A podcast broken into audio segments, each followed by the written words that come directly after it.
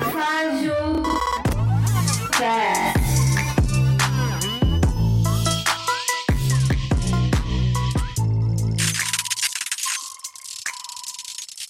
Está no ar mais um episódio do Podcast.doc, que é uma série de episódios para falar sobre a produção de podcast com podcasters. E hoje eu vou conversar com um dos primeiros convidados aqui do Faju, que também faz parte da coordenação da rede LGBT Podcasters lá comigo, com a Letícia e com o Drico também, que também está aqui junto comigo no Faju desde que eu comecei essa empreitada na podosfera. Mas eu vou deixar ele se, se apresentar então para vocês. Então, amigo, fala aí pro pessoal seu nome, idade, signo, o que, que você faz além de produzir podcast, o que mais você quiser falar sobre você. Bom, eu quero começar já dizendo que faltou um dado muito importante nessa sua abertura, que é que você, Angre, foi um dos primeiros dois ouvintes do Fora do Meio, né? Que é o podcast que eu apresento. Então, já fica aí ouvinte, né? Esse podcast existe graças ao Anderson. Olá, olá todo mundo. Eu sou o Fernando Arazão, eu sou host do Fora do Meio podcast, como vocês já devem ter percebido, né? Sou um ex-catarinense em tratamento aqui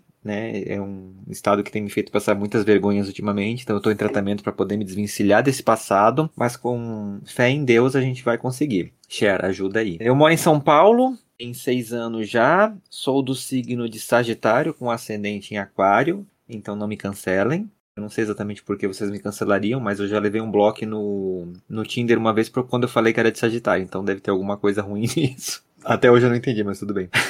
ah, eu trabalho numa clínica de radiologia odontológica também no meu período comercial, né? Além de produzir o Fora do Meio, né? Além de ser o, o, o Severino do Fora do Meio e também cuidar da rede LGBT Podcaster junto com o Anderson, com a Letícia e com o Drico, né? Que são pessoas que contribuem, assim, demais para essa rede existir e continuar crescendo cada vez mais. Que é uma um dos coisas que a gente fez que eu acho que eu tenho mais orgulho, assim, de todos. Olha, eu vou te falar que a rede LGBT Podcasters é o nosso filhotinho, né? Eu também tenho, tenho muito orgulho, assim, e tal. E aí eu vou até pedir para as pessoas não me cancelarem também, porque eu falo, quando eu falo que sou de Ares com ascendente aquário, todo mundo assusta. Fala, ah, Aham. meu Deus, você é uma pessoa horrível e não sei o quê. Eu nunca entendo. É, mas eu acho que exi- existem piores.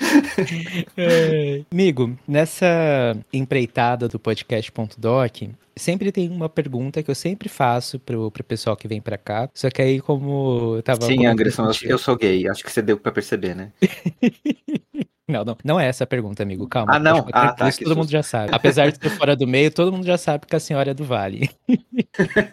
mas sempre tem uma pergunta que eu sempre faço pro pessoal que tá aqui, mas hoje eu quero aproveitar para fazer um apanhado de perguntas que o pessoal fez lá no Instagram pra mim, né? Pra essa temporada do podcast.doc. A primeira pergunta que eu faço, geralmente sempre, é por que você decidiu iniciar o Fora do Meio? E aí eu vou juntar com uma pergunta do perfil leitura underline Transforma 21, que é podcast, como devo iniciar? E aí eu vou mudar um pouquinho, porque eu quero saber como foi que você começou fora do meio, né? Como que foi a questão de você fazer a pesquisa para saber como é que funciona o podcast, os equipamentos, como é que você decidiu que ia fazer e tal. Aí são basicamente essas duas perguntas aí. É, bom, vamos começar do começo. Primeira coisa, como que eu pesquisei? Eu não pesquisei.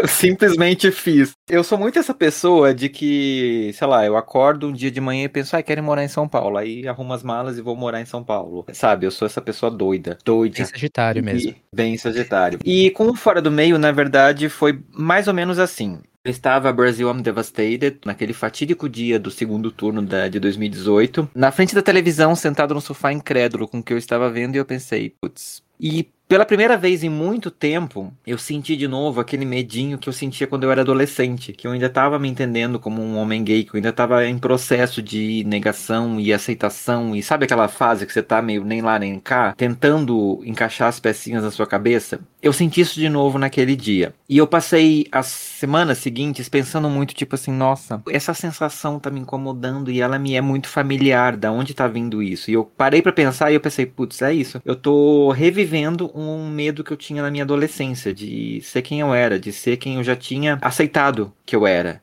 E eu parece que eu tava escorregando de volta pra esse lugar. E eu pensei, não, não, eu não posso fazer isso. Eu preciso fazer alguma coisa para que evitar, né, esse voltar para esse lugar que eu já tinha superado. E ao mesmo tempo, eu fiquei quando eu comecei a ver a reação das pessoas na internet, na rua e etc, lá em 2018 ainda antes, né, de ter a transição do governo, eu pensei, cara, eu que já tô nesse lugar de estar tá bem comigo mesmo. Tô aqui me sentindo voltando para esse lugar meio desesperançoso, meio sem rumo, meio sem saber para onde eu vou, pra... o que que eu faço, né? Com medo e até eu pensei, imagino as pessoas que estão, sei lá, no interior como eu fui na minha adolescência, né? Uma, uma adolescente, uma criança do interior ouvindo tudo isso hoje. É, essas pessoas talvez estejam muito mais apavoradas do que eu porque eu tive a chance de conhecer outras coisas no mundo. Né, eu vim para uma cidade grande que posso beijar um cara na rua e, dependendo do lugar que eu for, eu não vou ser agredido. Lógico que tem lugares que sim. Mas, assim, aqui em São Paulo, eu tive essa oportunidade de enxergar um outro mundo, né? Um mundo além dessa cidade interior que as pessoas apontam e etc. E eu pensei, eu preciso fazer alguma coisa sobre isso. Mas eu não sabia ainda exatamente o que. Eu tava só com essa ideia. Alguns meses antes, eu estava estudando uma coisa de roteiro e eu decidi escrever um roteiro.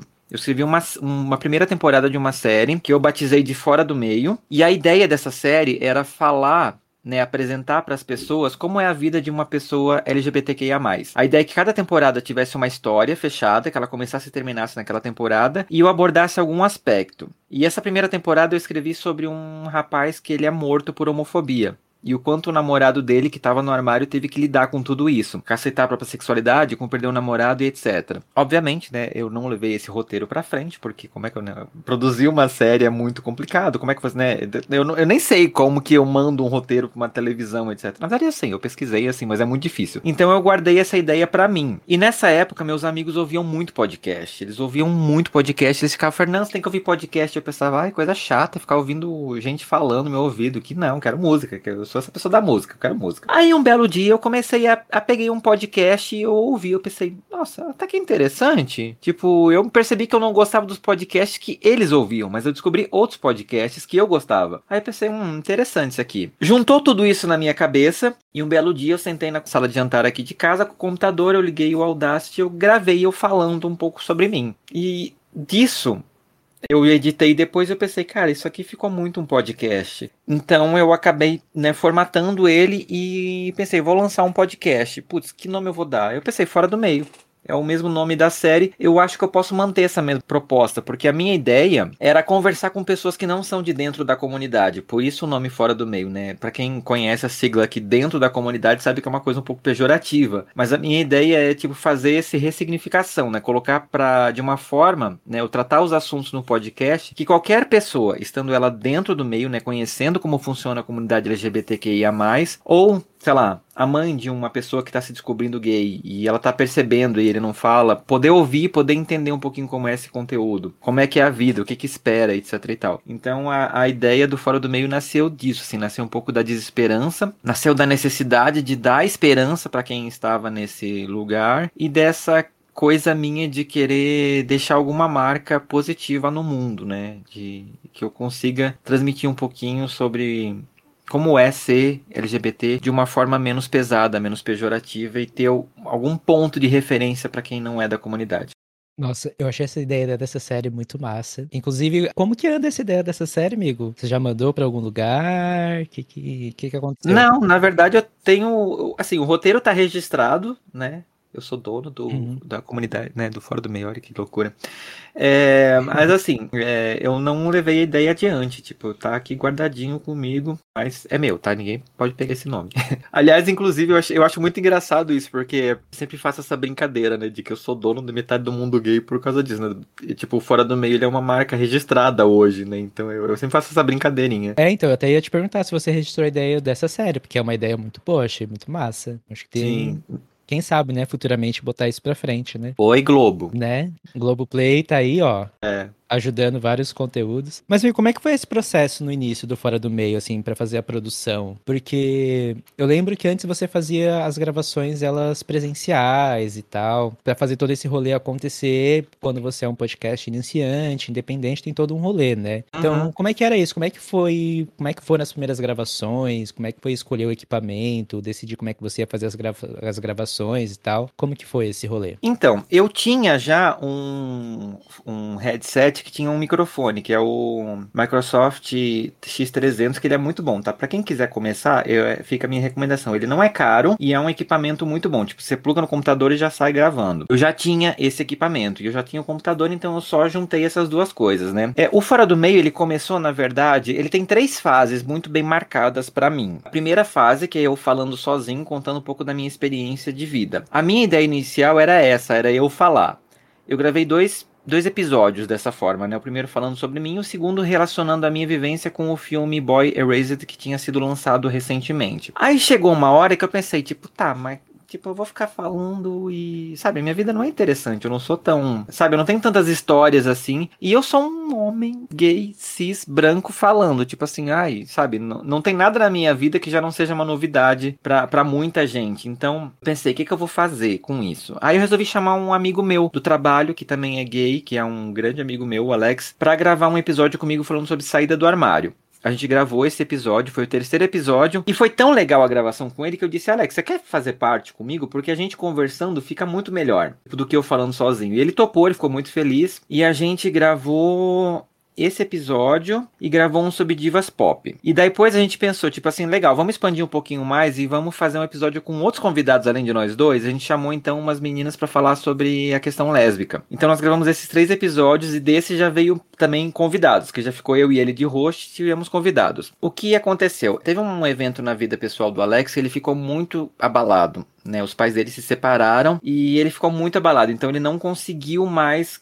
continuar o podcast. Pediu para sair depois de três episódios. E eu fiquei, Brasil, I'm devastated, de novo. Porque eu, eu me senti assim como se eu tivesse realmente, sabe, separando um relacionamento, porque eu tava enxergando todo um projeto com ele e de repente esse projeto não existia mais. E eu quase parei de fazer o podcast nessa época, porque eu pensei, não tem sentido, não quero voltar a eu sozinho falar. A minha sorte é que nessa época eu tava conversando com o grupo Mães pela Diversidade pra gente fazer um episódio pro Dia das Mães. E eu acabei comentando com elas isso, né? Eu tava com essa conversa já meio engatilhada, elas disseram o quê? Você vai desistir? Você é doido? Claro que não, você vai fazer um negócio. O que, que é isso? Você é doido? Você quer apanhar? Elas me deram a maior força e a gente fez uma gravação aqui em casa presencial. E elas foram super fofas. É sério, vai parar o quê, menino? Você é doido? Não, você vai continuar. Você arrumou um problema agora. Agora que você arrumou a gente, você vai ter que continuar, porque não é assim. Acabou que eu fiz essa gravação e foi muito gostoso. E eu pensei, nossa, eu preciso continuar com isso e eu vou fazer isso. Então eu não quero falar sozinho, então eu vou começar a correr atrás de convidados. E assim, um podcast pequeno, mal conhecido, assim, é foi muito difícil no começo conseguir convidados. Mas assim, eu consegui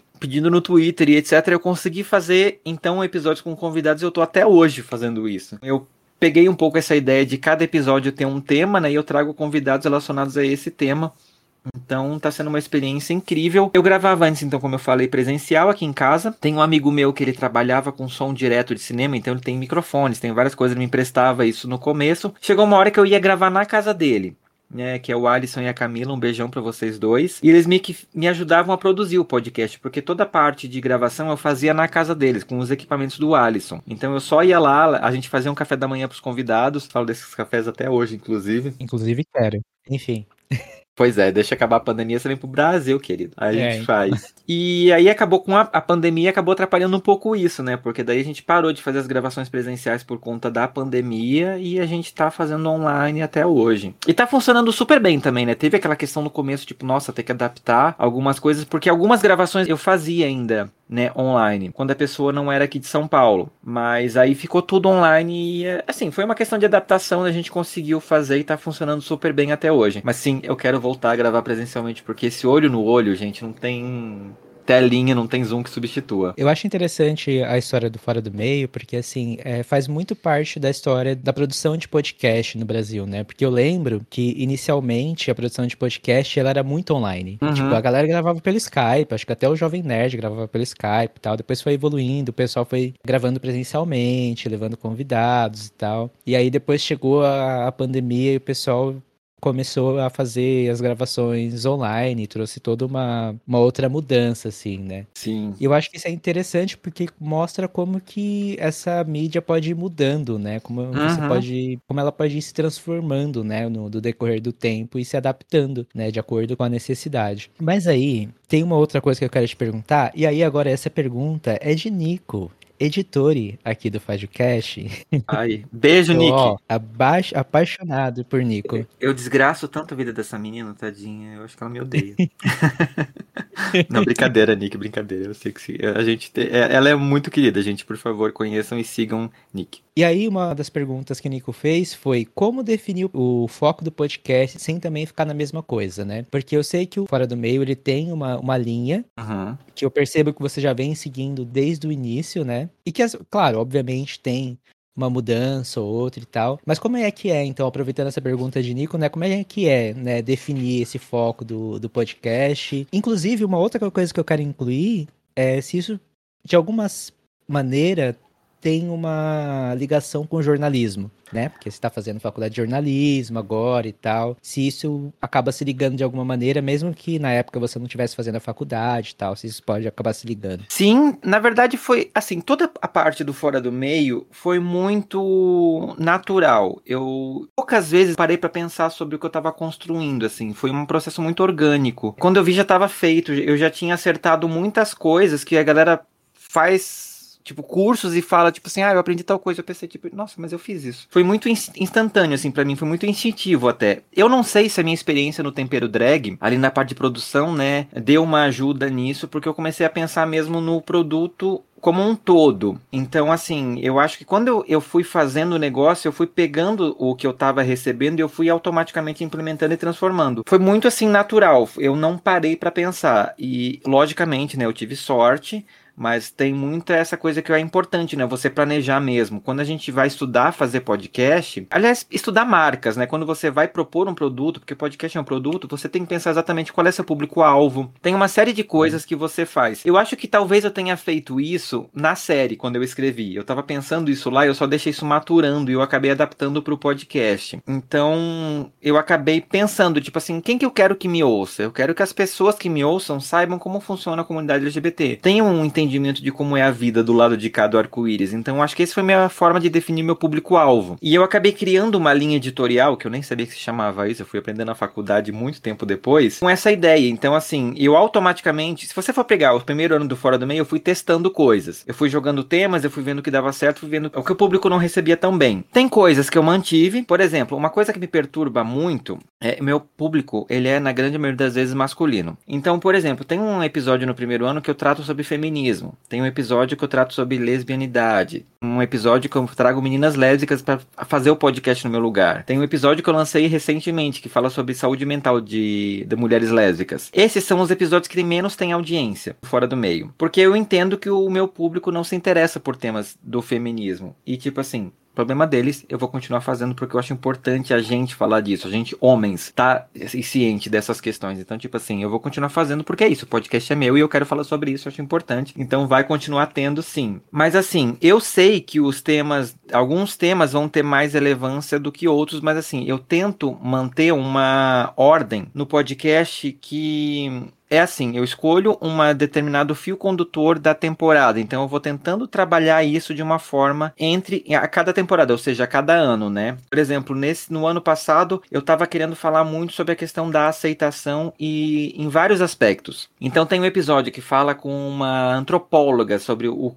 né, como é a questão não hétero vista da antropologia. Por que, que a gente trata isso na sociedade? Tem um episódio lá que fala sobre cura gay e quanto isso não dá certo. Por que, que a gente fala sobre cura gay? Da onde veio essa ideia? Por que, que veio essa ideia de que isso aqui é errado e precisa de um, de um conceito? Então eu falei com o Éder, que ele explicou isso, né? Da onde veio essa ideia da família tradicional, etc. Eu fui falar sobre masculinidade, que também é um traço que faz a gente, como pessoas gays, por exemplo, a não se reconhecer muitas vezes. Tipo assim, tem todo um fiozinho condutor lá no fundinho, vai mantendo. Nesse ano eu tô falando um pouquinho mais sobre as questões relacionadas mesmo a nós, a nossa comunidade. Então, pode parecer desconexo. Se você olha o feed lá do Fora do Mês, você vai dizer tipo assim, ah, são temas diferentes. Mas se você olhar no fundinho, tem uma condução ali, tem uma, uma historinha no fundo sendo construída. E eu prezo muito por isso, porque eu acho que as coisas têm uma ligação, né? A gente vai aprendendo e tem muita coisa que a gente precisa desconstruir e eu vou criando uma base para poder chegar nisso. Então eu acho que isso é o mais importante, é uma das coisas que eu instintivamente fiz no podcast, que agora estudando jornalismo eu vejo que faz muito sentido. É engraçado porque eu pensei em fazer jornalismo assim que eu saí do ensino médio e eu vi uma palestra de uma jornalista, eu pensei, não, não é isso que eu quero para mim. Tipo, ela acabou com toda a visão que eu tinha do jornalismo, assim. E anos depois, graças ao Fora do Meio, eu vejo, não, é isso mesmo que eu quero fazer. Eu tô fazendo assim com a certeza de que de fato é isso que eu pretendo trabalhar. E agora eu tenho a oportunidade de implementar algumas coisas no fora do meio que eu tô aprendendo na faculdade, né? Então, é agora meio que, tipo assim, sabendo por que, que eu tô fazendo. Não só tendo o, o sentimento e indo atrás. Então, isso eu acho que é o mais legal de estar tá fazendo a faculdade. E eu não sei os ouvintes, né? Se dá para perceber, assim, que podcast, eu tô sentindo que ele tá se encorpando com o passar do tempo. Então, Fê, eu acho isso muito massa, porque assim, né? Vários pensamentos. Tava falando vários pensamentos passando aqui. Mas o, o Fora do Meio e Fajocast são são podcasts irmãos, né? Nasceram uhum. praticamente quase na mesma época. E eu tenho uma admiração muito grande pelo jornalismo, né? Tanto que eu até já dei uma estudada em algumas coisas e tal. Tanto que a formatação das temporadas do FajoCast, também até inspirado pelo Fora do Meio, né? Porque afinal sou ouvinte desde lá do início. Ele tem meio, segue meio que uma linha editorial, por mais que seja meio bagunçada às vezes, mas tem ali um, um fio condutor que que eu quero seguir e tal, que eu acho interessante de ter essa linha de pensamento,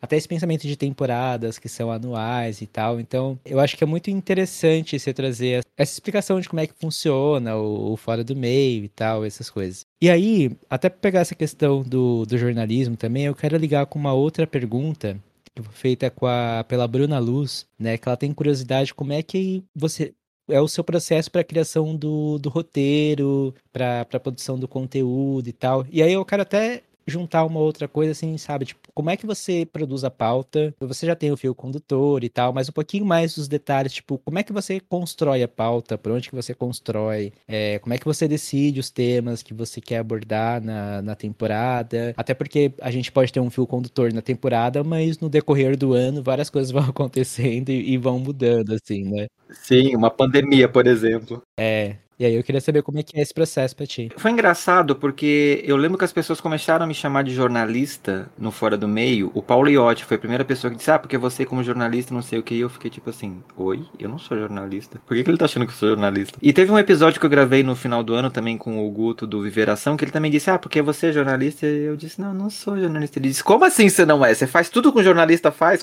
Tipo, pelo amor de Deus. Ele ficou muito surpreso. E eu pensei, tipo assim, caramba, eu, eu sou jornalista? Aí eu comecei a pesquisar um pouco disso. Eu tipo, pensei, caramba, eu sou jornalista, é eu faço um trabalho jornalístico. E eu fiquei muito surpreso com isso. E eu pensei, tipo, o Guto falou, você faz pauta. E isso é uma coisa que é muito da, da, do jornalismo, né? Fazer esse trabalho de pesquisa, etc e tal. E eu, hoje eu sei que é de fato. Mas eu lembro assim que a ideia da pauta, antes eu fazia uma pauta, né? Eu tenho um caderno físico aqui com as minhas pautas. Eu fazia para mim os tópicos que eu queria abordar. Com o passar do tempo eu vi, não, mas não faz sentido eu não mandar para o convidado o que eu tô pensando em perguntar, porque, por exemplo, eu acho que eu comecei a achar até uma falta de respeito assim, eu não mandar uma pauta, porque a pessoa vai no meu programa, no meu podcast, ela não vai saber o que ela vai falar, tipo, não faz o menor sentido. Então eu desenvolvi uma pauta, né, bonitinha lá com instruções, é, de como funciona gravações online, etc, porque eu tive um problema com quando você grava com um podcaster é muito mais fácil, né? A pessoa já sabe o que fazer. Quando você grava com uma pessoa que não é da do meio podcaster, você tem que explicar algumas coisas. E eu comecei a perceber essa dificuldade que eu tinha que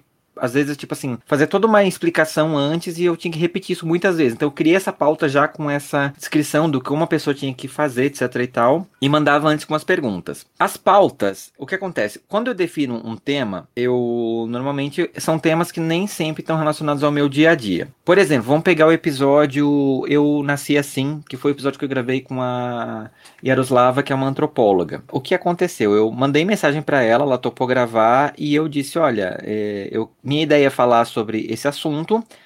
É, você tem algum material para me indicar, alguma coisa assim? Porque assim, eu estava lendo um livro que ele dava uma resumida no tema, né? De como que a genética explica a questão da, da homossexualidade. ou da não heterossexualidade. E ela, tipo, beleza, ela me mandou duas aulas dela, da pós-graduação, me mandou uns três papers, todos em inglês, e mandou mais alguma outra coisa, um outro artigo em português. Eu li todos eles, eu assisti as aulas dela. Pra, aí que eu fui montar a pauta do, do tema. Eu acho, assim, uma coisa importante que eu faço no Fora do Meio, dificilmente vou trazer um assunto que eu não tenha estudado antes. Pode ser um assunto besta. Pode ser, sei lá, aplicativo de pegação. Eu vou tentar entender da onde veio aquilo e mais ou menos as coisas que envolvem aquele universo para eu saber o que perguntar. Então, eu sempre estudo antes de fazer a pauta. Isso também é motivado porque eu morro de medo de fazer umas perguntas burras, né? Eu tenho pavor de fazer esse tipo de pergunta. Imagina, a pessoa antropóloga fazer uma pergunta, tipo assim, que ela olha pra minha cara e diz: O que, que é isso? Eu vou embora daqui, sabe? O miojo é macarrão? esse tipo de coisa, sabe? Então eu sempre tomo esse cuidado de estudar antes do tema que eu vou abordar, até em respeito aos ouvintes, tá? Não só para não fazer perguntas burras, mas porque assim, se a pessoa tá dedicando ali uma hora e meia da vida dela a me ouvir, eu acho que o mínimo que ela merece receber é um conteúdo de qualidade. Eu prezo muito pela qualidade do Fora do Meio, assim, e dificilmente, não que não tenha. Lá no comecinho você vai ter uns episódios meio que falando de trivialidades. O que é bom também, mas assim, eu já entendi que não é esse o foco do, do podcast. A, a vida própria que o Fora do Meio criou já não cabe isso. Então eu já me adequei a essa necessidade dele de ser temas que sejam temas mais sérios, mais densos. Então eu me obrigo a estudar, porque o podcast passou a exigir isso de mim. É, então eu uso esse tempo para. E assim, e é tão interessante isso porque eu aprendo tanto. E por mais que eu estude, os convidados sempre trazem coisas assim que são sensacionais. Eu fico tipo, caramba, eu, eu não, não veria isso né, no Google ou nas coisas que eu é, estudei. Essa troca está sendo muito interessante e eu aprendo demais. Eu tenho a oportunidade de dividir isso com os meus ouvintes. Eu acho que isso é o mais legal. Não, mas eu acho isso muito interessante porque, assim, até com o podcast, por exemplo, que é um podcast de cultura pop e tal, principalmente no começo, quando eu abordava mais episódios de séries específicas e tal, né, antes de abordar esse lado lado mais, mais pessoal nessa terceira temporada, eu envolvia muita pesquisa. Tipo, uhum. inclusive por isso que eu parei de fazer tanto episódio comentando uma série específica, essas coisas, porque eu criei muito a fundo. Tipo, pesquisar diretor, pesquisar atores, pesquisar os temas e todas essas coisas que envolvem todas as séries e tal. Eu acho que é muito interessante. Eu acho que a produção, né, desse, desse roteiro e essas coisas acaba envolvendo muito mais coisas do que as pessoas imaginam. Uhum. Mas eu acho que muito além disso, ó, e que eu acho que muitas vezes os ouvintes acabam não, não sabendo, é que a gente acaba aprendendo também, né, muito nesse processo. Não só no processo de, de pesquisa, mas também como no processo na hora que a gente já tá conversando com a pessoa. Eu acho que, inclusive, que é por isso que a gente gosta tanto quando a pauta ela vai para outros lugares, porque ela traz nessa. Né, a pessoa fala alguma coisa que te atiça uma curiosidade, te atiça uhum. alguma outra coisa, para você, sei lá, ter, e você acaba tendo um outro aprendizado, né? E até eu acho que isso é interessante, até quero perguntar para você, assim, como é que é o processo de edição para você, né? Porque uma das coisas que, né, eu conversando com as pessoas, que eu percebo, é que muitas das vezes, na hora que a gente tá gravando, né? A gente tá naquela tensão da gravação e essas coisas. A gente fica, puta merda, falei besteira, falei besteira pra caralho, não deu certo esse episódio. E aí, na hora que a gente vai ouvir, a gente percebe que a conversa ficou muito legal, ficou muito massa, Sim. né?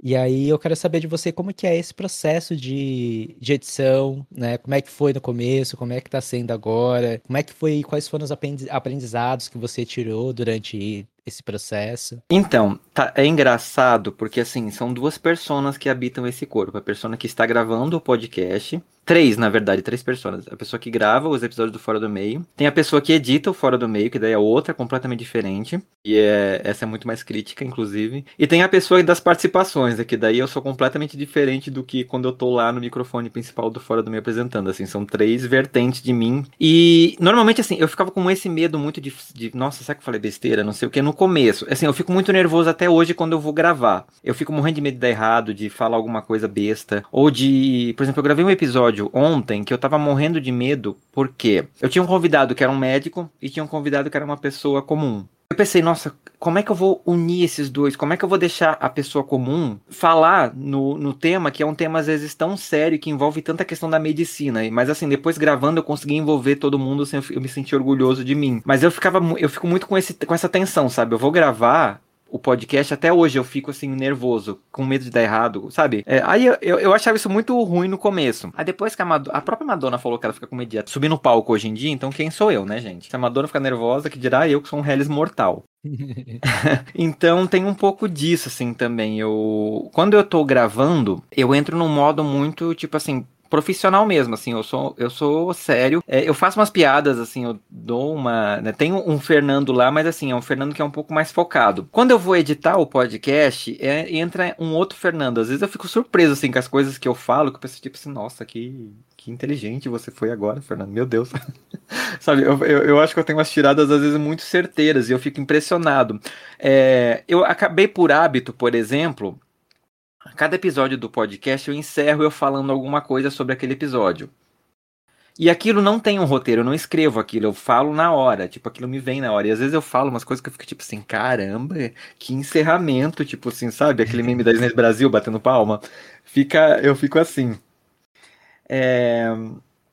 E, e, eu acho isso muito legal porque eu tenho a oportunidade de ver o quanto realmente eu estou evoluindo como pessoa, porque assim, é, tem muitas coisas que eu tô falando ali que eu não fazia ideia, até pesquisar sobre até ouvir a pessoa falar sobre. E quando eu consigo assimilar isso a ponto de fazer um encerramento que fica bom, eu penso, tá aí, eu cresci. Dá pra ver claramente que eu não sou a mesma pessoa de quando eu gravei pra. quando eu encerrei a gravação. Houve uma evolução ali, eu acho isso sensacional. E uma coisa que eu acho muito bizarra no, no Fora do Meio é o quanto eu acabei me tornando uma referência sem querer. Por exemplo, eu já mandei a pauta do. O André já recebeu a pauta do Fora do Meio, ele conhece. Volta e meia eu mando pra uma pessoa, a pessoa diz, ai, posso copiar a sua pauta? Ela é tão perfeita, ela é tão certinha, tão não sei o quê. E eu fico tipo assim, pode, mas eu penso assim, gente, mas a minha pauta, ela é horrível, tipo, sabe? Eu fiz, eu, eu Sabe, aquela coisa do. Eu vou chamar de autossabotagem, mas não é bem essa palavra. Mas eu fico tipo assim, ai meu Deus do céu, é só uma pauta, que vergonha a pessoa vai usar. Mas, e, mas ao mesmo tempo eu fico muito orgulhoso, assim, de conseguir fazer um negócio tão bacana, criar essa estrutura tão bacana no podcast que as pessoas gostam e querem. e, e se apropriam disso. E eu acho muito bacana quando as pessoas. A gente tem essa oportunidade de dividir conhecimento.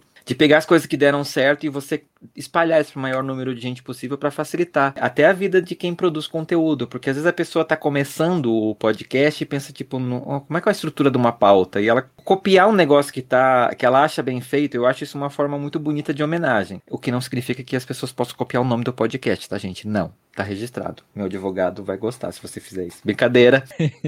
Mas assim, é, a edição é uma coisa que eu, eu fazia no Audacity no começo, lá no comecinho. E um belo dia eu decidi fazer no Audition. Apanhei horrores apanhei horrores, mas consegui fazer. Então foi mais uma coisa que o podcast me trouxe, esse conhecimento de tipo. Hoje eu faço só pelo Audition, eu acho muito fácil, muito prático trabalhar com ele. Mas assim, na primeira vez, gente, eu queria chorar, que eu pensava não tá dando certo, tá ficando tudo errado, tá ficando ruim. Mas eu pensei, não, eu vou continuar, eu não vou desistir, eu vou editar esse episódio no Audition, custe o que custar. Isso vai agregando, né? Você vai aprendendo você vai crescendo mesmo. Isso é muito legal. Hoje, as edições funcionam, geralmente eu edito um episódio, né, dos dois que eu lanço por mês, porque tem um ouvinte que é muito legal, um grande apoiador aqui do Fora do Meio. É, é um cara muito especial para mim, eu não vou falar o nome dele, mas ele sabe quem é. Mas tá lá no, no podcast. Eu não sei se ele gostaria que eu falasse, mas tudo bem, assim, depois eu, vão lá no podcast, que é, é, um dos ouvintes mais dedicados do Fora do Meio, que ele me chama de vez em quando para participar, inclusive.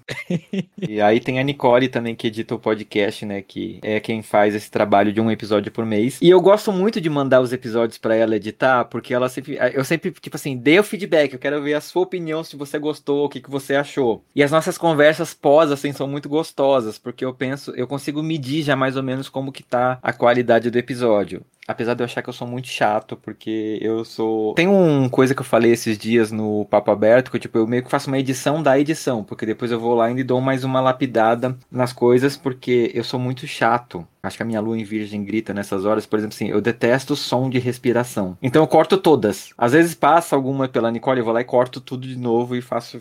Tipo, porque é uma coisa que eu fico tipo assim, não, tem que ficar bonitinho, perfeitinho. sou essa pessoa, gente. Ah, eu também tenho lua em virgem, tenho minhas, minhas manias também com, com a edição do podcast. Inclusive, né, estamos aqui exaltando o Nico também. Olha, Amorzinho. Ela sempre também Sim. fica comentando comigo os episódios, falando essas coisas e tal. Eu, eu- por isso que eu acho incrível a edição dela, porque ela também faz uma curadoria do, do episódio. Sim, não é só editar, ela te dá um feedback, assim, é um feedback sensacional. É. Então, tipo assim, você tem podcast, tá procurando editor? Link na, na descrição. E uma outra coisa que tu falou também da, da pauta, é, a pauta do Fora do Meio, inclusive, serve de inspiração para as pautas que eu envio para os convidados do, do FajoCast. Obviamente que eu não copiei a sua pauta, né? Mas eu faço a minha própria, mas foi uma ideia de como eu poderia fazer uma pauta para enviar para os convidados do- dos episódios. Mas aí tem uma outra pergunta que eu queria fazer para você, que também tá fora da pauta, mas como é que você faz para escolher os convidados do Fora do Meio? Porque assim, você sempre traz, né, vários temas, você traz convidados diferentes. Como é que você chega, tipo, no,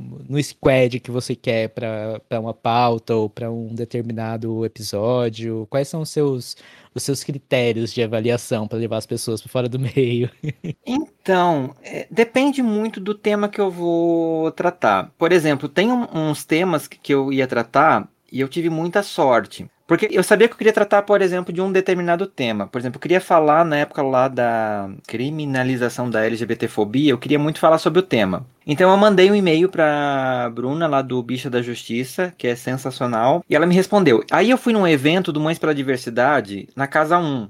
E lá tava o Paulo Iotti, que é um dos autores da, do projeto, né? Que não é projeto, que ele, ele até brigou comigo no dia da gravação, que não é projeto o nome. Aí eu tive a oportunidade de falar com ele. Ele foi super solista, ele topou participar da gravação também. Eu fiquei tipo assim, meu Deus do céu, vou falar com o cara que ajudou a fazer um negócio. Teve um episódio sobre masculinidades que eu fiz uma, uma trilogia, né? É uma série com três episódios, cada um abordando um aspecto. Eu tava ouvindo um podcast e eles entrevistaram uma, a Isabela Venturosa, que é uma pesquisadora do tema, e eu pensei, tipo assim, nossa. Ela ia ser perfeita pra poder estar no episódio comigo. Eu mandei uma mensagem pra ela no Instagram e ela respondeu, ela super topou. A, a professora Yaroslava, que é da essa antropóloga, tem um podcast que eu amo, que é o Alô Ciência, e, ele- e ela fez uma participação num, num episódio com eles. Eu mandei e-mail pra eles e disse, gente, pelo amor de Deus, eu quero. Na verdade, eu convidei eles pra gravar um episódio e eles disseram: olha, a gente não se sente à vontade pra falar sobre esse tema porque não é a nossa realidade, mas a gente pode indicar alguém. Indicar a professora Yaroslava. E fizeram essa ponte de contato, então ela super foi solícita também, foi muito bacana, assim. Já recebi nãos, né? De, de convidados e os nãos que eu recebi foram muito pontuais, assim, muito fofos, porque realmente não tinha agenda pra fazer. E uma coisa que me incomoda muito é o silêncio. Eu acho isso meio complicado. Tem umas pessoas que às vezes você manda um convite e a pessoa não te responde. Isso me deixa muito triste, porque assim, se você tá mandando um e-mail convidando alguém pra fazer parte de uma coisa, tudo bem, gente, eu não sou o Mamilos, eu tenho essa plena consciência, mas eu também não sou qualquer um. Desculpa, né? Eu sou uma pessoa que produz um conteúdo legal que tenta respeitar os ouvintes. Então, eu acho que não custa você dizer, olha, desculpa, não tem interesse. O ignorar eu acho feio e tem muita gente, inclusive famosinha, que já fez isso, assim, de ignorar. E assim, eu acho que não custa você dizer só, olha, desculpa, não vai rolar, não quero, não tô afim, ou não tenho tempo. Eu acho que tem umas coisas assim que não, sei lá, não precisa. Isso me deixa muito chateado com muitas figuras, inclusive, assim, porque, né, não custa. Tem pessoas que são ótimas, por exemplo, tem o, o Márcio, que é o Biquarentona, se você não conhece o canal dele, vá conhecer, porque ele é sensacional. Tipo, eu convidei ele uma vez. E a gente desenvolveu uma amizade depois disso, assim, ele é um cara sensacional, a gente já participei do canal dele também, e sabe, você vai descobrindo umas pessoas ótimas e que, tipo, tem, tem muitas coisas que você vai aprendendo, assim, ele participou comigo já de vários episódios do Fora do Meio, foi um- uma descoberta incrível. Tem pessoas que você vai descobrindo da própria podosfera, né, então você vai, sei lá, na rede LGBT lá, às vezes eu mando lá, tipo, ah, preciso de gente pra falar sobre isso, e a própria galera vai se, se prontificando, então você vai criando essa rede, e alguém sempre conhece alguém pra te indicar, então tem isso que é muito legal. Eu acho que eu tenho sorte com os convidados, porque eu posso não ter o convidado que eu estava planejando lá no começo, mas assim, a grande maioria deles são pessoas que eu queria que tivesse e de fato elas estão, então isso me deixa muito feliz. É, isso é muito massa. Eu acho que essa questão do silêncio, eu acho que é o, o pior, assim, também. Eu acho que eu nunca passei por a situação do silêncio, porque geralmente eu convido pessoas que eu já conheço, né? que já fazem parte Sim. do meu círculo, mas eu acho que provavelmente seria uma questão incômoda, né? Porque, tipo, sei lá, a pessoa às vezes, tipo, parece que a pessoa tá pouco se fudendo pra você, né? Tipo, ah, foda-se, não vou nem me dar o trabalho de Sim. responder. É, teve um episódio que eu fiz uma vez que eu queria falar sobre HIV. E eu fui procurar a pessoa que eu via na internet que é referência no HIV, que fala bem sobre o assunto, sabe que conhece. Inclusive é até o nickname de uma super-heroína muito famosa. Mas eu recebi zero respostas. E eu fiquei tipo assim, nossa, e visualizou, sabe? Tipo assim, custava dizer, olha, não, obrigado. E já teve pessoas que são, tipo, por exemplo, o Dr. Vini Lacerda, ele é um famosinho da internet, ele é um médico que ele faz uns posts muito legais sobre saúde, etc. E ele foi tão solícito, ele foi na casa do meu amigo lá gravar comigo à noite, depois do consultório. Ficou depois, a gente comeu uma pizza, ficamos conversando muito tempo. Sabe, ele pagou o Uber dele, do bolso dele, pra ir até lá e voltar pra casa. Assim, ele foi de uma. Sabe, uma simpatia, uma. E não era nem o tema principal, sabe? Eu tava falando saúde do homem. E ele é especializado em proctologia, então não era nem bem o foco dele, assim, mas ele foi tão solícito, foi tão bacana. Eu gravei esses dias com o Dr. Rico também, que é uma referência no, no HIV, no tratamento de HIV, né? De, de pesquisa, etc e tal. Então, assim, você vê que tem umas pessoas que elas realmente levam a sério o trabalho que elas fazem. Eu fico muito feliz, assim, porque eu levo a sério o meu trabalho também, sabe? Quando eu, eu, trago um tema desse, eu não tô fazendo por mim, eu tô fazendo porque eu acho importante levar esse conhecimento para outras pessoas. E, assim, eu não sou um estudioso de HIV, por exemplo. Então, quando eu tenho essa oportunidade de trazer pessoas que estudam isso, que estão ali lidando com isso no dia a dia, agrega para mim, não só o Fernando ou os ouvintes do Fora do Meio, mas aquela pessoa que acabou de descobrir que tá com HIV e tá perdida e não sabe o que, vai fazer da vida, ela tem a chance de ouvir um episódio, talvez, no desespero e se acalmar. Sabe? Porque ela vai começar a ter conhecimento. Eu acho que isso é o mais legal do trabalho que eu faço. E eu fico muito feliz quando eu tenho pessoas no elenco do podcast. E essas pessoas, gente, não precisam ser necessariamente famosinhos do Instagram que falam sobre assuntos, tá? Pode ser, sei lá, uma pessoa que é bissexual e que mora numa cidade que tá só contando a experiência dela. Ela já tá impactando a vida de alguém. Então isso eu acho que é o mais sensacional. Tipo, de as pessoas perceberem que elas não estão fazendo pro Fernando. Estão fazendo para deixar um legado no mundo e para ajudar as pessoas que estão às vezes perdidas e que por acaso encontraram um episódio do Fora do Meio e que por acaso caso era exatamente o que elas precisavam ouvir para ficarem bem. Eu acho muito legal o que você falou, questão dos convidados, né? Até porque assim, eu lembro do episódio com o Dr. Vini, eu lembro do episódio com o Márcio, né, do Bim Quarentona. Inclusive, o Fora do Meio foi o podcast que fez eu gostar mais ainda mais dele, que eu achei fantástico. Mas uma coisa que eu acho interessante pegar disso é que quando a gente tá fazendo podcast, a gente não pode ter medo de convidar as pessoas, né? Tipo, a gente com certeza vai, vai uhum. receber alguns nãos e tal. Mas no meio desse processo a gente pode acabar conhecendo pessoas incríveis, assim. Até no FajoCast, tipo. É, é, aquela história, o não você já tem, né? O máximo que vai acontecer é a pessoa dizer, opa, topo. Aí você arranca os cabelos e vê depois o que você faz, mas assim. Até no FajoCast, umas pessoas que às vezes eu ficava meio assim, ah, será que eu chamo? Será que eu não? Eu ficava com meia vergonha, até que o um momento que eu falei assim, ah, foda-se, vou chamar. Que é exatamente o que você falou, né? O não a gente já tem. Quem é a pessoa que você teve mais vergonha? Olha, eu acho que foi o Caco, do Pocket Cultura. Nossa. Eu fiquei assim, hum, e agora? Chama ou não chama? Porque é famosinho, ah, eu vou né? mandar, né? Acho que não vai. É. Não vai rolar nada, né? É famosinho, mas se eu receber ou não, tá bom, né? Vamos fazer o quê? Mas ele foi super simpático. Foi, foi um amorzinho, assim. O, o, episódio ficou muito massa. A pessoa responde e você fica. O que, que é, eu faço agora? Então, exatamente. mas uma, uma das coisas que eu sempre faço quando eu vou convidar pessoas, assim, tipo, que eu não tenho uma intimidade, quando eu conheço e tal, até para eu poder me sentir mais seguro para conversar com a pessoa, por exemplo, é já ter a pauta toda pronta. Tipo, Uhum. Não sei se a pessoa vai aceitar ou não, mas a pauta já tá ali, já tá pronta. Se a pessoa aceitar, eu tenho ali tudo prontinho, bonitinho para apresentar pro pessoal, quero falar. E eu acho que é importante isso também, né? Porque você tem que saber o que, que você uhum. vai conversar com a pessoa, né? Para apresentar o episódio, o podcast, essas coisas, né? Não, e tem um detalhe também que é importante. É uma coisa que eu acho bacana é você que vai convidar alguém, assim, passe um profissionalismo, né? Não vai botar ali, oi, mano, vamos participar aqui comigo? Não, gente, né? Você tem que lembrar que você está vendendo um produto para alguém. Então tem muito essa coisa de, tipo assim, cuidado com o jeito que você vai falar, não sabe? Tem, querendo ou não, assim, por mais que seja uma coisa descolada, pequena, mas assim, você tem que, né, você tá mandando um convite para uma pessoa que você não conhece, então ela tem que se sentir, sabe, não entrando numa furada. Com Fora do Meio eu faço isso, eu faço uma apresentação falando mais ou menos a proposta do podcast e geralmente eu elenco umas pessoas que já são famosas, que já participaram. Tipo, eu sempre falo do Paulo Iotti, eu falo do Dr. Vini, que são as pessoas meio conhecidinhas, assim, no meio. Então, então, tipo assim, pra dizer, opa, se essas pessoas toparam participar, é que não é qualquer coisa. Então, você tem que se aproveitar um pouco disso também. Sim. E aí, amigo, só pra gente não fazer um episódio de duas horas, igual o último episódio do Paju, que a conversa vai longe. Ah, não pode? Né?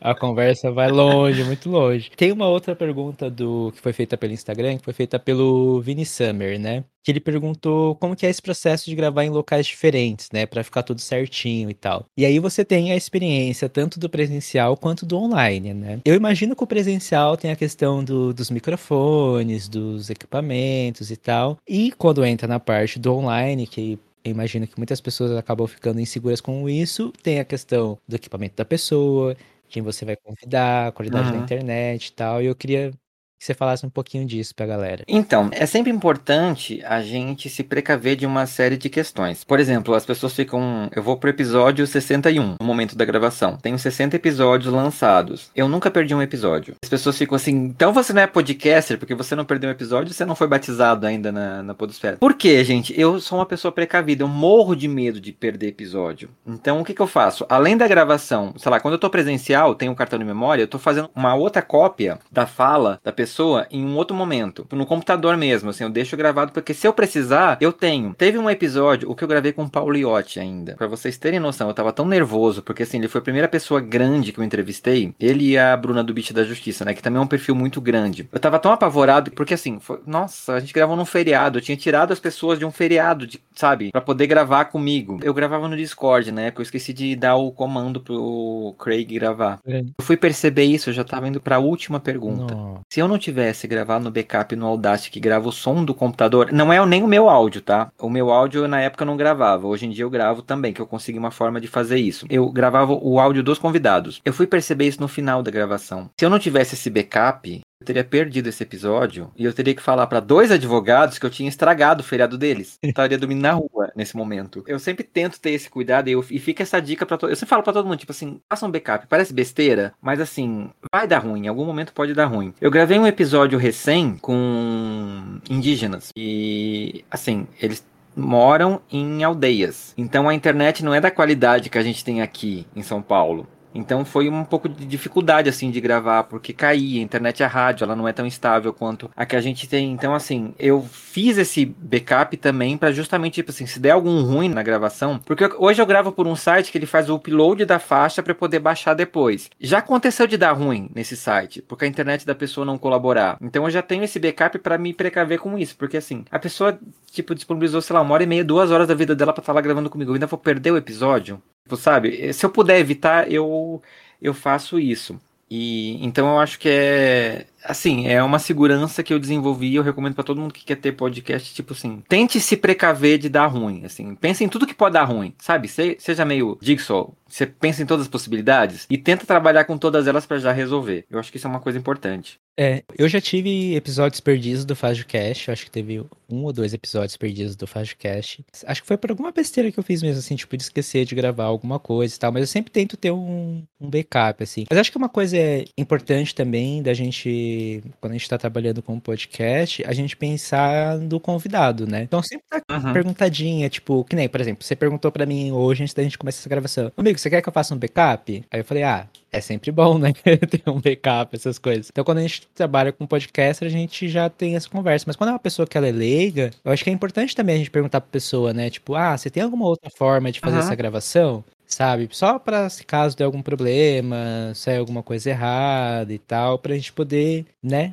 Fazer as coisas acontecerem pra não ter que Sim. ficar se repetindo e não ter que tomar o tempo da pessoa de novo, né? Porque Sim. eu não sei se eu teria É, coragem. normalmente assim, eu tento não jogar essa responsabilidade pro meu convidado. Uhum. Por exemplo, eu não me sinto à vontade de pedir lá pra uma pessoa que não, nunca fez podcast gravar o áudio dela. Porque às vezes ela nem sabe mexer no computador. Tipo assim, sabe? Às vezes é um programa que tá ali instalado, você não faz ideia. E você... Já teve casos, algumas vezes eu já pedi, a pessoa fez de boa. Mas tem casos que fica um pouco mais complicado. A pessoa não conhece mesmo a, a ferramenta. Então, eu trago essa responsabilidade pra mim, né? Eu que sou responsável pelo podcast, então eu tento sempre. Eu, assim, se acontecer de a pessoa gravar, maravilha. Mas se ela não souber, ou assim, se eu achar que ela não vai, vai, vai atrapalhar ela mais do que me ajudar, então eu, eu já trago isso pra mim de qualquer forma e já, já faço pra evitar. Sim, sim. Amigo, tem uma outra pergunta aqui do Instagram também. Eu acho que a, A última pergunta do Instagram, depois são perguntas minhas. São duas perguntas, na verdade, em uma, que foram feitas pelo Carlos Benoda, que são as seguintes. Para você, o processo de gravar se torna mais leve com o tempo e como lidar com o desânimo na rotina de gravação. E aí, só acrescentando, né, que tu já tá aí há mais de dois anos produzindo podcast, então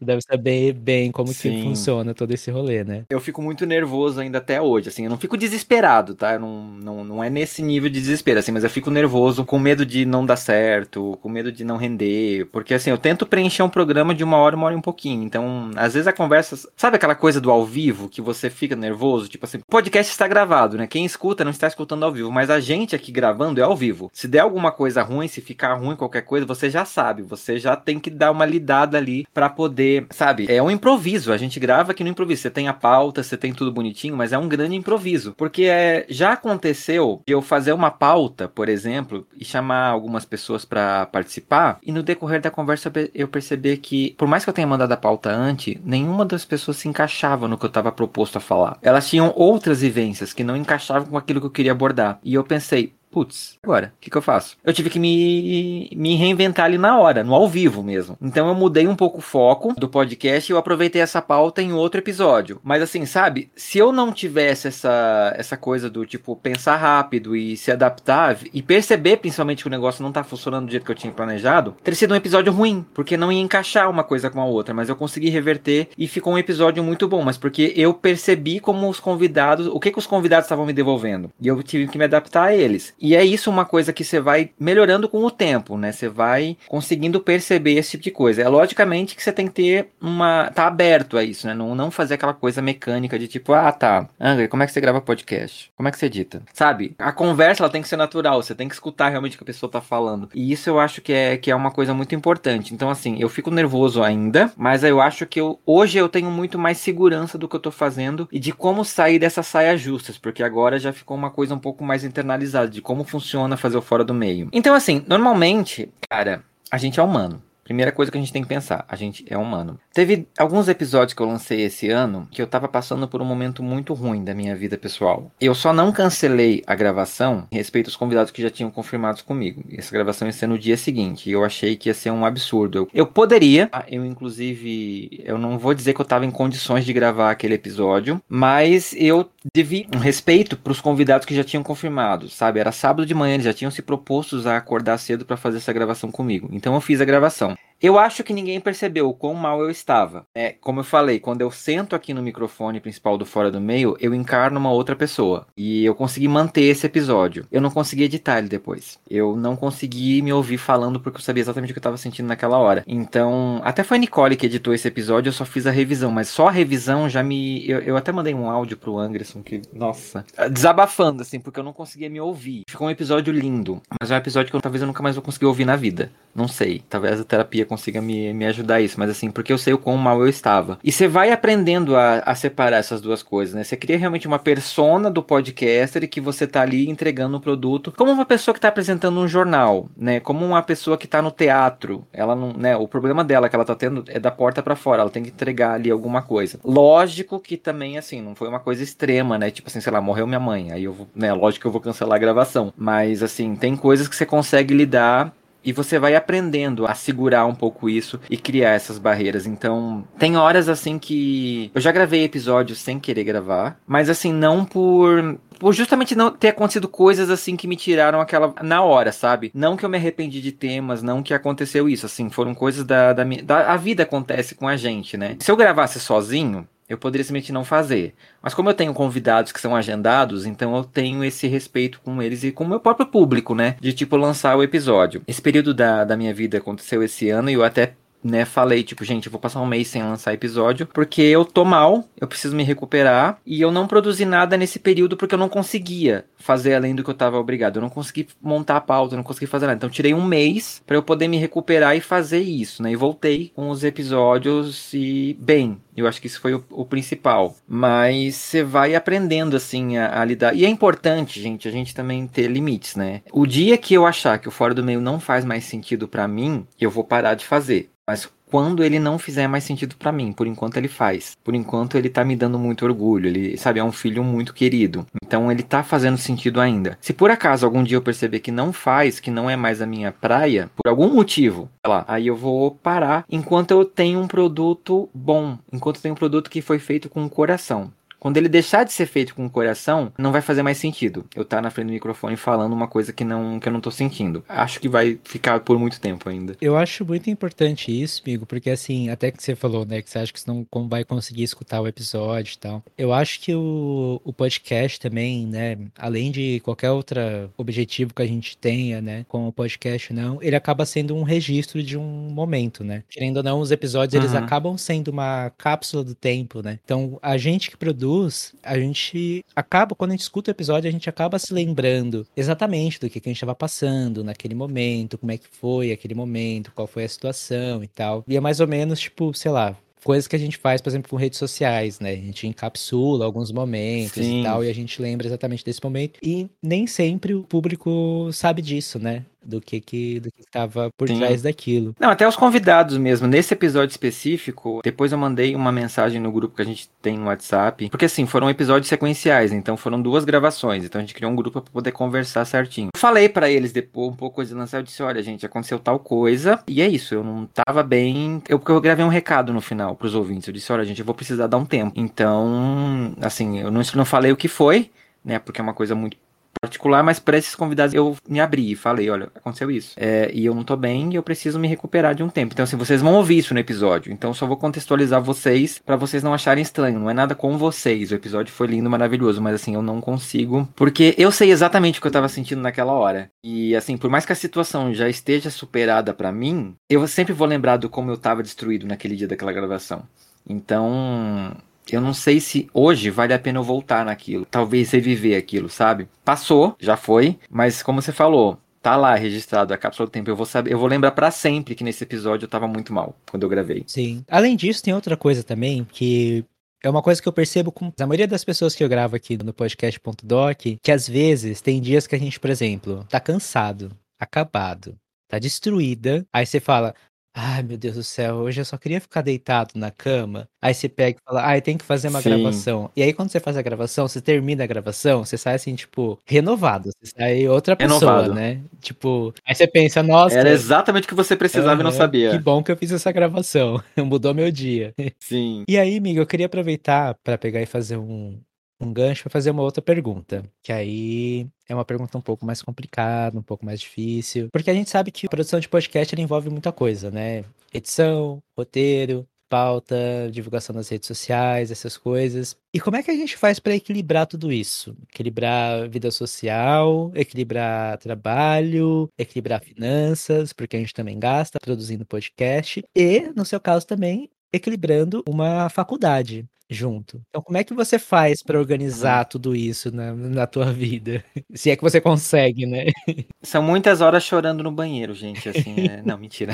o que acontece? Primeira coisa, assim, eu acho que é importante a gente entender quais são os nossos limites. Por exemplo, desde o começo, o Fora do Meio, a proposta dele foi ser quinzenal, justamente para eu ter tempo de produzir as coisas, assim, eu tenho horror a coisas feitas de qualquer jeito. Eu tenho horror. Eu não quero Nunca quis. E o dia que eu fizer isso, eu vou parar de fazer o podcast. Entregar as coisas de qualquer jeito. Fazer de qualquer jeito. Gravar de qualquer jeito. Pensar de qualquer jeito. Tipo, eu jamais vou abrir o meu gravador aqui, chamar alguém para fazer uma, uma pauta, sabe? De qualquer jeito. para entregar um produto de qualquer jeito. Não é o que eu quero pro fora do meio. E assim, no que depender de mim, isso jamais vai acontecer. Porque eu prefiro parar antes. Justamente por respeito ao ouvinte, né? Essa parte de ser quinzenal facilita muito. Porque eu tenho tempo eu tenho um final de semana para mim, um final de semana pro podcast. Um final de semana para mim, um final de semana pro podcast. Então eu equilibro isso dessa forma. Então vamos por assim, durante a semana eu tô produzindo pauta, durante a semana eu tô estudando. Mas não fica uma coisa maçante, tipo assim, se eu tivesse episódios toda semana, imagina, por exemplo, no episódio lá com a professora Yaroslava, que eu vi três papers, mais assisti duas aulas, mais vi não sei o que, tipo, sabe? Em uma semana eu não teria condições de assimilar tudo aquilo e produzir uma pauta com um conteúdo de qualidade.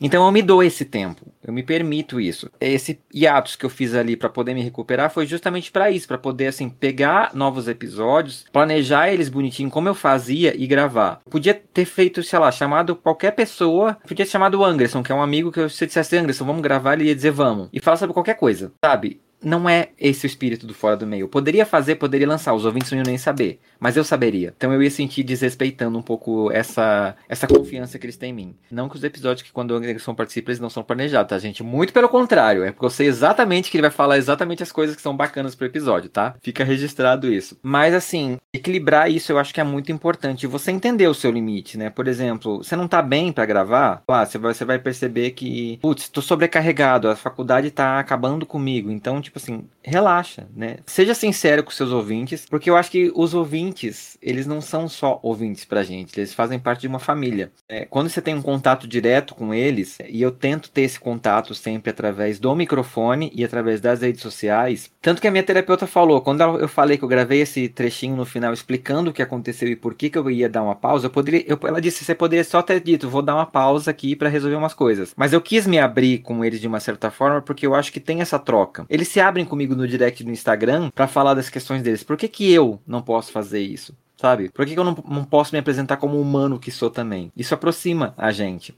Né? E eu acho que isso é o mais bacana quando você tem a chance de criar essa conversa com os seus ouvintes, porque eles vão te enxergar como humano que você é. Eu acho importante ter transparecer isso, sabe? Não ficar naquele pedestal do o podcast e aqui embaixo o ouvinte. Eu acho que é, eu gosto de equilibrar essas duas coisas, porque a gente é as duas coisas. Então, eu, eu fico muito feliz quando um podcast que eu escuto me responde. Por que, que eu não vou fazer isso com meus ouvintes? Então, eu acho que tem um pouco disso. E você entender mesmo o seu limite, como funciona a sua vida e não forçar nada. Por exemplo, sempre me falaram, tipo assim, ah, eu queria que Fora do Meio fosse semanal. Eu queria também, muito mas não cabe na minha vida. Se é para fazer episódios semanais meia boca e fazer um quinzenal com a qualidade que eu quero entregar, eu vou fazer quinzenal, sem sombra de dúvidas. Eu quero pegar essa tua fala pra gente falar sobre os seus ouvintes, né? Eu faço parte do grupo do Fora do Meio, lá no Telegram. Eu acompanho desde o início, eu vejo o crescimento, eu vejo uma a comunidade começando a se formar, né, do Fora do Meio. E aí eu queria saber de você assim, quais são os retornos que você recebe dos ouvintes do Fora do Meio e como é que você lida com isso assim, sabe? Porque eu falo no meu lugar como produtor de conteúdo que tá começando a receber receber, né, esse, esse feedback da galera e tal. Eu tô aprendendo a lidar com isso agora. Queria saber de você, como é que é que tá sendo essa experiência para ti? Então, eu acho que é uma troca muito bacana lá desde o começo, assim. Quando as pessoas começaram a me responder, eu fiquei tipo assim, uau,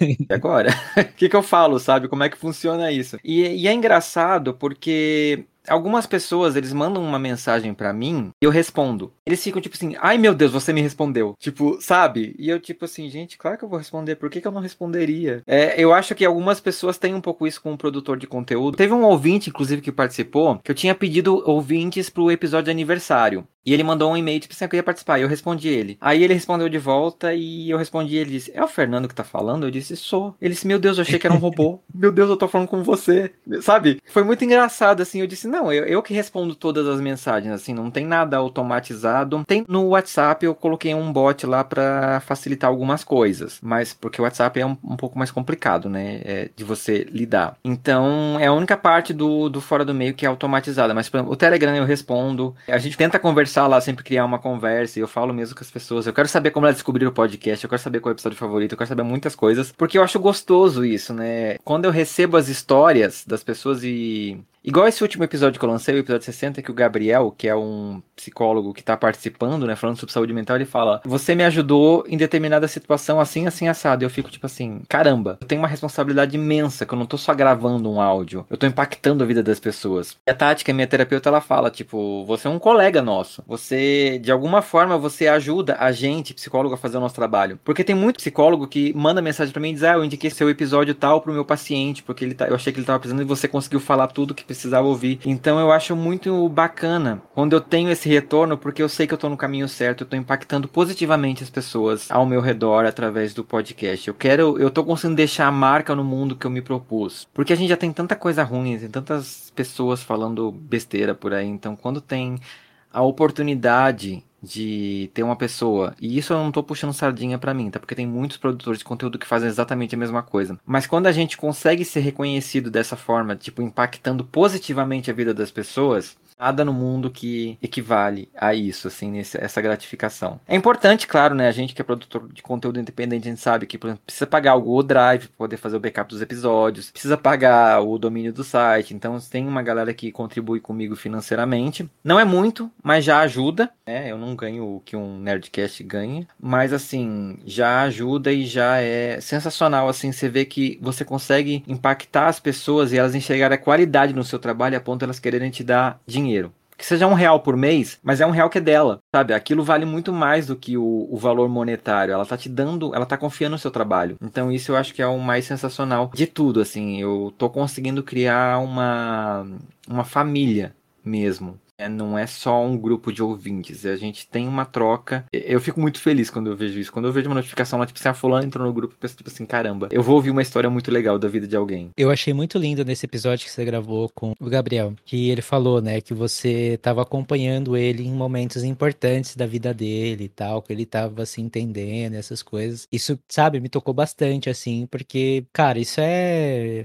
é incrível, assim, eu acho que não tem, não tem palavras para descrever, sabe, como é que é você tá ali, né, na, na vida da pessoa, mudando a vida da Sim. pessoa. Não, e pra você ter noção, eu sou um homem cis. Teve uma ouvinte minha que um belo dia ela mandou uma mensagem no, no Telegram e disse, posso te falar com você um minutinho? Eu disse, pode. Ela disse, eu queria te agradecer, porque você e a terapia me ajudaram demais. Eu estava sofrendo muito tempo, até graças a você, as coisas que você fala no, no Fora do Meio e a minha terapeuta, eu me entendi como uma pessoa trans. E eu fiquei tipo assim, meu Deus, sabe? Nem é o meu foco, né? sabe? Eu não, não, eu não tenho conhecimento de causa sobre pessoas trans. Eu não sou uma pessoa trans. Mas as coisas que eu falo, os temas que eu trouxe, apesar de não falar especificamente da, da questão trans, eu consegui ajudar ela, de alguma forma, a fazer uhum. essa conexão junto com a psicóloga dela. Então, isso me deixou assim, eu fiquei tremendo na hora que eu pensei, tipo assim, meu Deus do céu, a responsabilidade que eu tenho sobre a vida de pessoas que eu nunca vi na vida.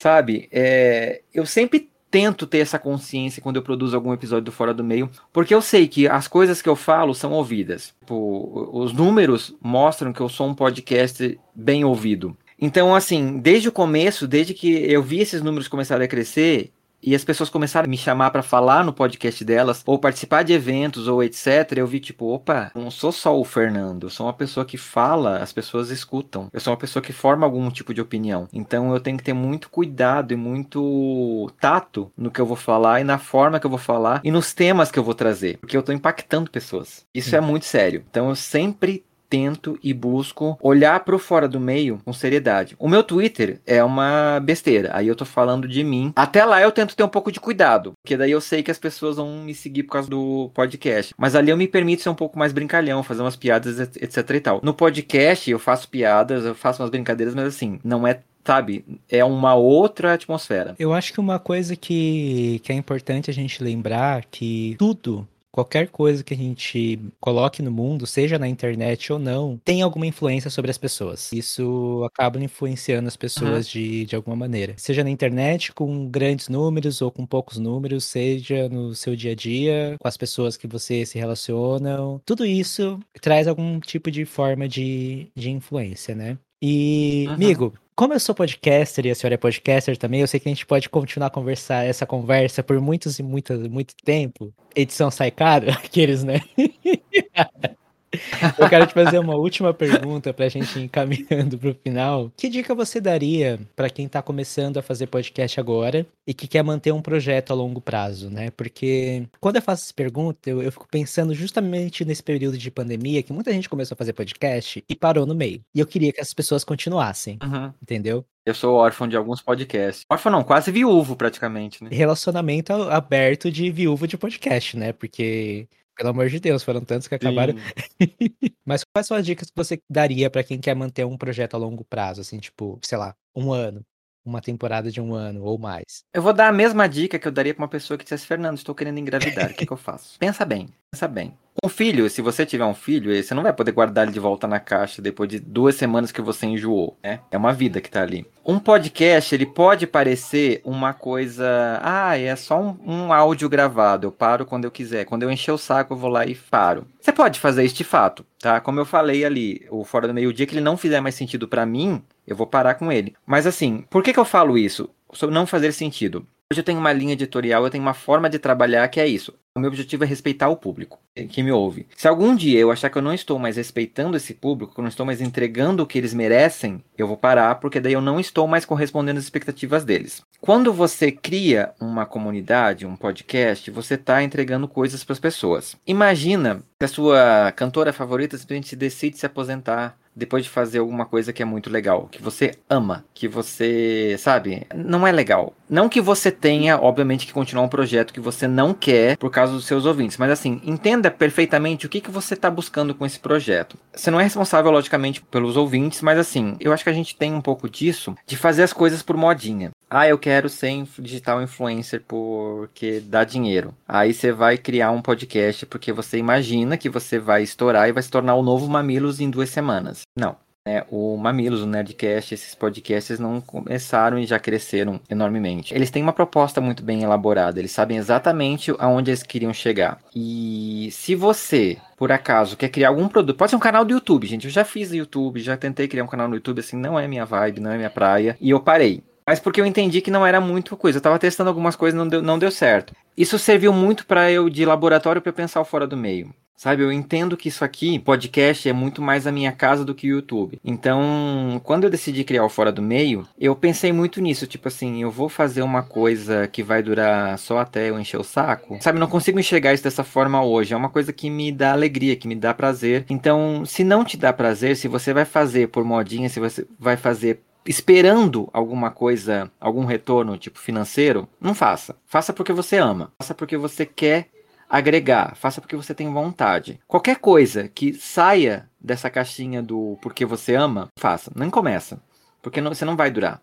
O que move a gente estar tá aqui até hoje, né, depois de três anos, Angre e eu, por exemplo, não é o dinheiro que a gente ganha sabe? É o amor que a gente tem pelo projeto. E esse amor ele é renovado cada vez que uma mensagem chega no nosso direct dizendo: olha, você impactou minha vida, você mudou minha vida, você me fez ver a vida de uma outra forma. Isso é o que alimenta essa nossa paixão. Se a gente não tiver a paixão dentro da gente, não vai adiantar de nada. Né? Não adianta eu ter um carro que não tem um tanque de combustível e ficar botando gasolina dentro dele que não vai adiantar de nada. Então, para mim, é, eu acho que essa é a principal questão. Se você não é apaixonado pelo seu projeto, se você não ama ele como você amaria um filho, começa. Tipo, não tem um filho para você largar depois de duas semanas. Adote um cachorro se você pretende largar ele quando ele crescer. Isso vale para podcast também. Arrasou, amigo. Só para fechar, então, quero agradecer sua presença aqui no Faju. Ai de você se não tivesse vindo participar aqui, tá? Mas, assim, de verdade, eu sou muito fã do Fora do Meio, desde o início, como eu falei, né? O FajuCast Fora do Meio são podcasts irmãos, assim, a gente nasceu quase na mesma época. Sim. Tu foi uma pessoa que deu apoio para mim desde lá do comecinho do Faju, lá naquela primeira temporada, como que eu tava, quando eu tava começando a entender como é que funcionava todo esse rolê de podcast, essas coisas. E aí depois a gente veio com a ideia do LGBT Podcasters e tal. Então, para mim é muito importante ter você aqui, né, fazendo parte dessa história do Faju e sempre apoiando os projetos, sempre me convidando para tudo que é possível lá no Fora do Meio e além do Fora do Meio também. Sim, sua alma já me pertence, né?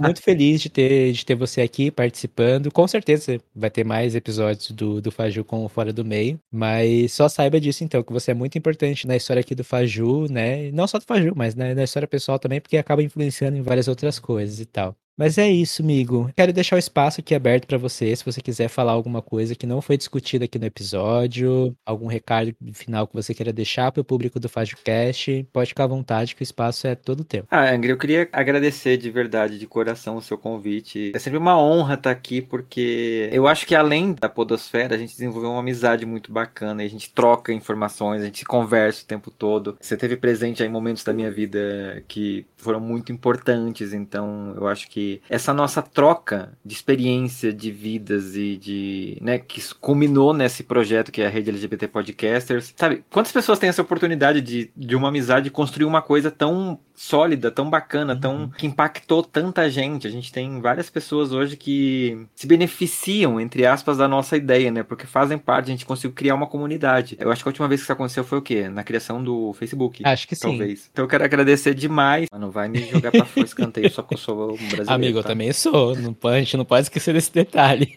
Desculpa o shade, Zuckerberg. É isso, eu acho que é, que é bacana a gente tá impactando, né? E a gente reconhecer essa importância que a gente tem na vida das pessoas, produzindo podcast. Não só eu, não só você, mas todo mundo que tá passando por essa série, ter essa consciência e ver que não é só gravar um áudio, né? A gente tá fazendo uma revolução.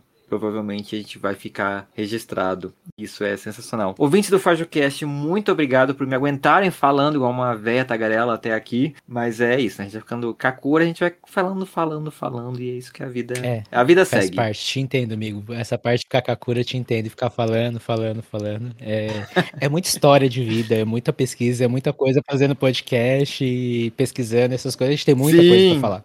É por isso que a gente faz podcast, né? Muita. E, amigo, deixa aí tuas redes sociais também, do podcast, suas redes sociais pessoais também, pra quem quiser te acompanhar. Então, você pode conhecer o Fora do Meio no www.foradomeio.com.br.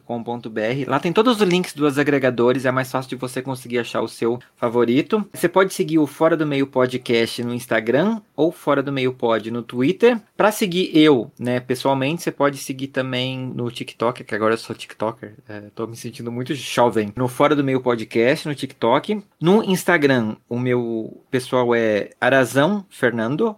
E no Twitter é Fernando Arazão. Então segue lá e vamos trocar umas ideias, conversar. Me fala o que você achou desse episódio. Você dormiu durante metade do tanto que eu falei? tem gente que escuta o podcast pra dormir, tá? Só pra te dizer. Já recebi esse feedback, achei maravilhoso. Por favor, volte depois e termine. Ai, ai, então, amigo, fechou então. Deixar um tchauzinho aí pro pessoal. Tchau, tchau, galera. Até o próximo episódio. Gente, muito obrigado e até a próxima. Tchau. Este podcast faz parte do movimento LGBT Podcasters. Conheça outros podcasts através da hashtag LGBT Podcasters ou do site www.lgbtpodcasters.com.br.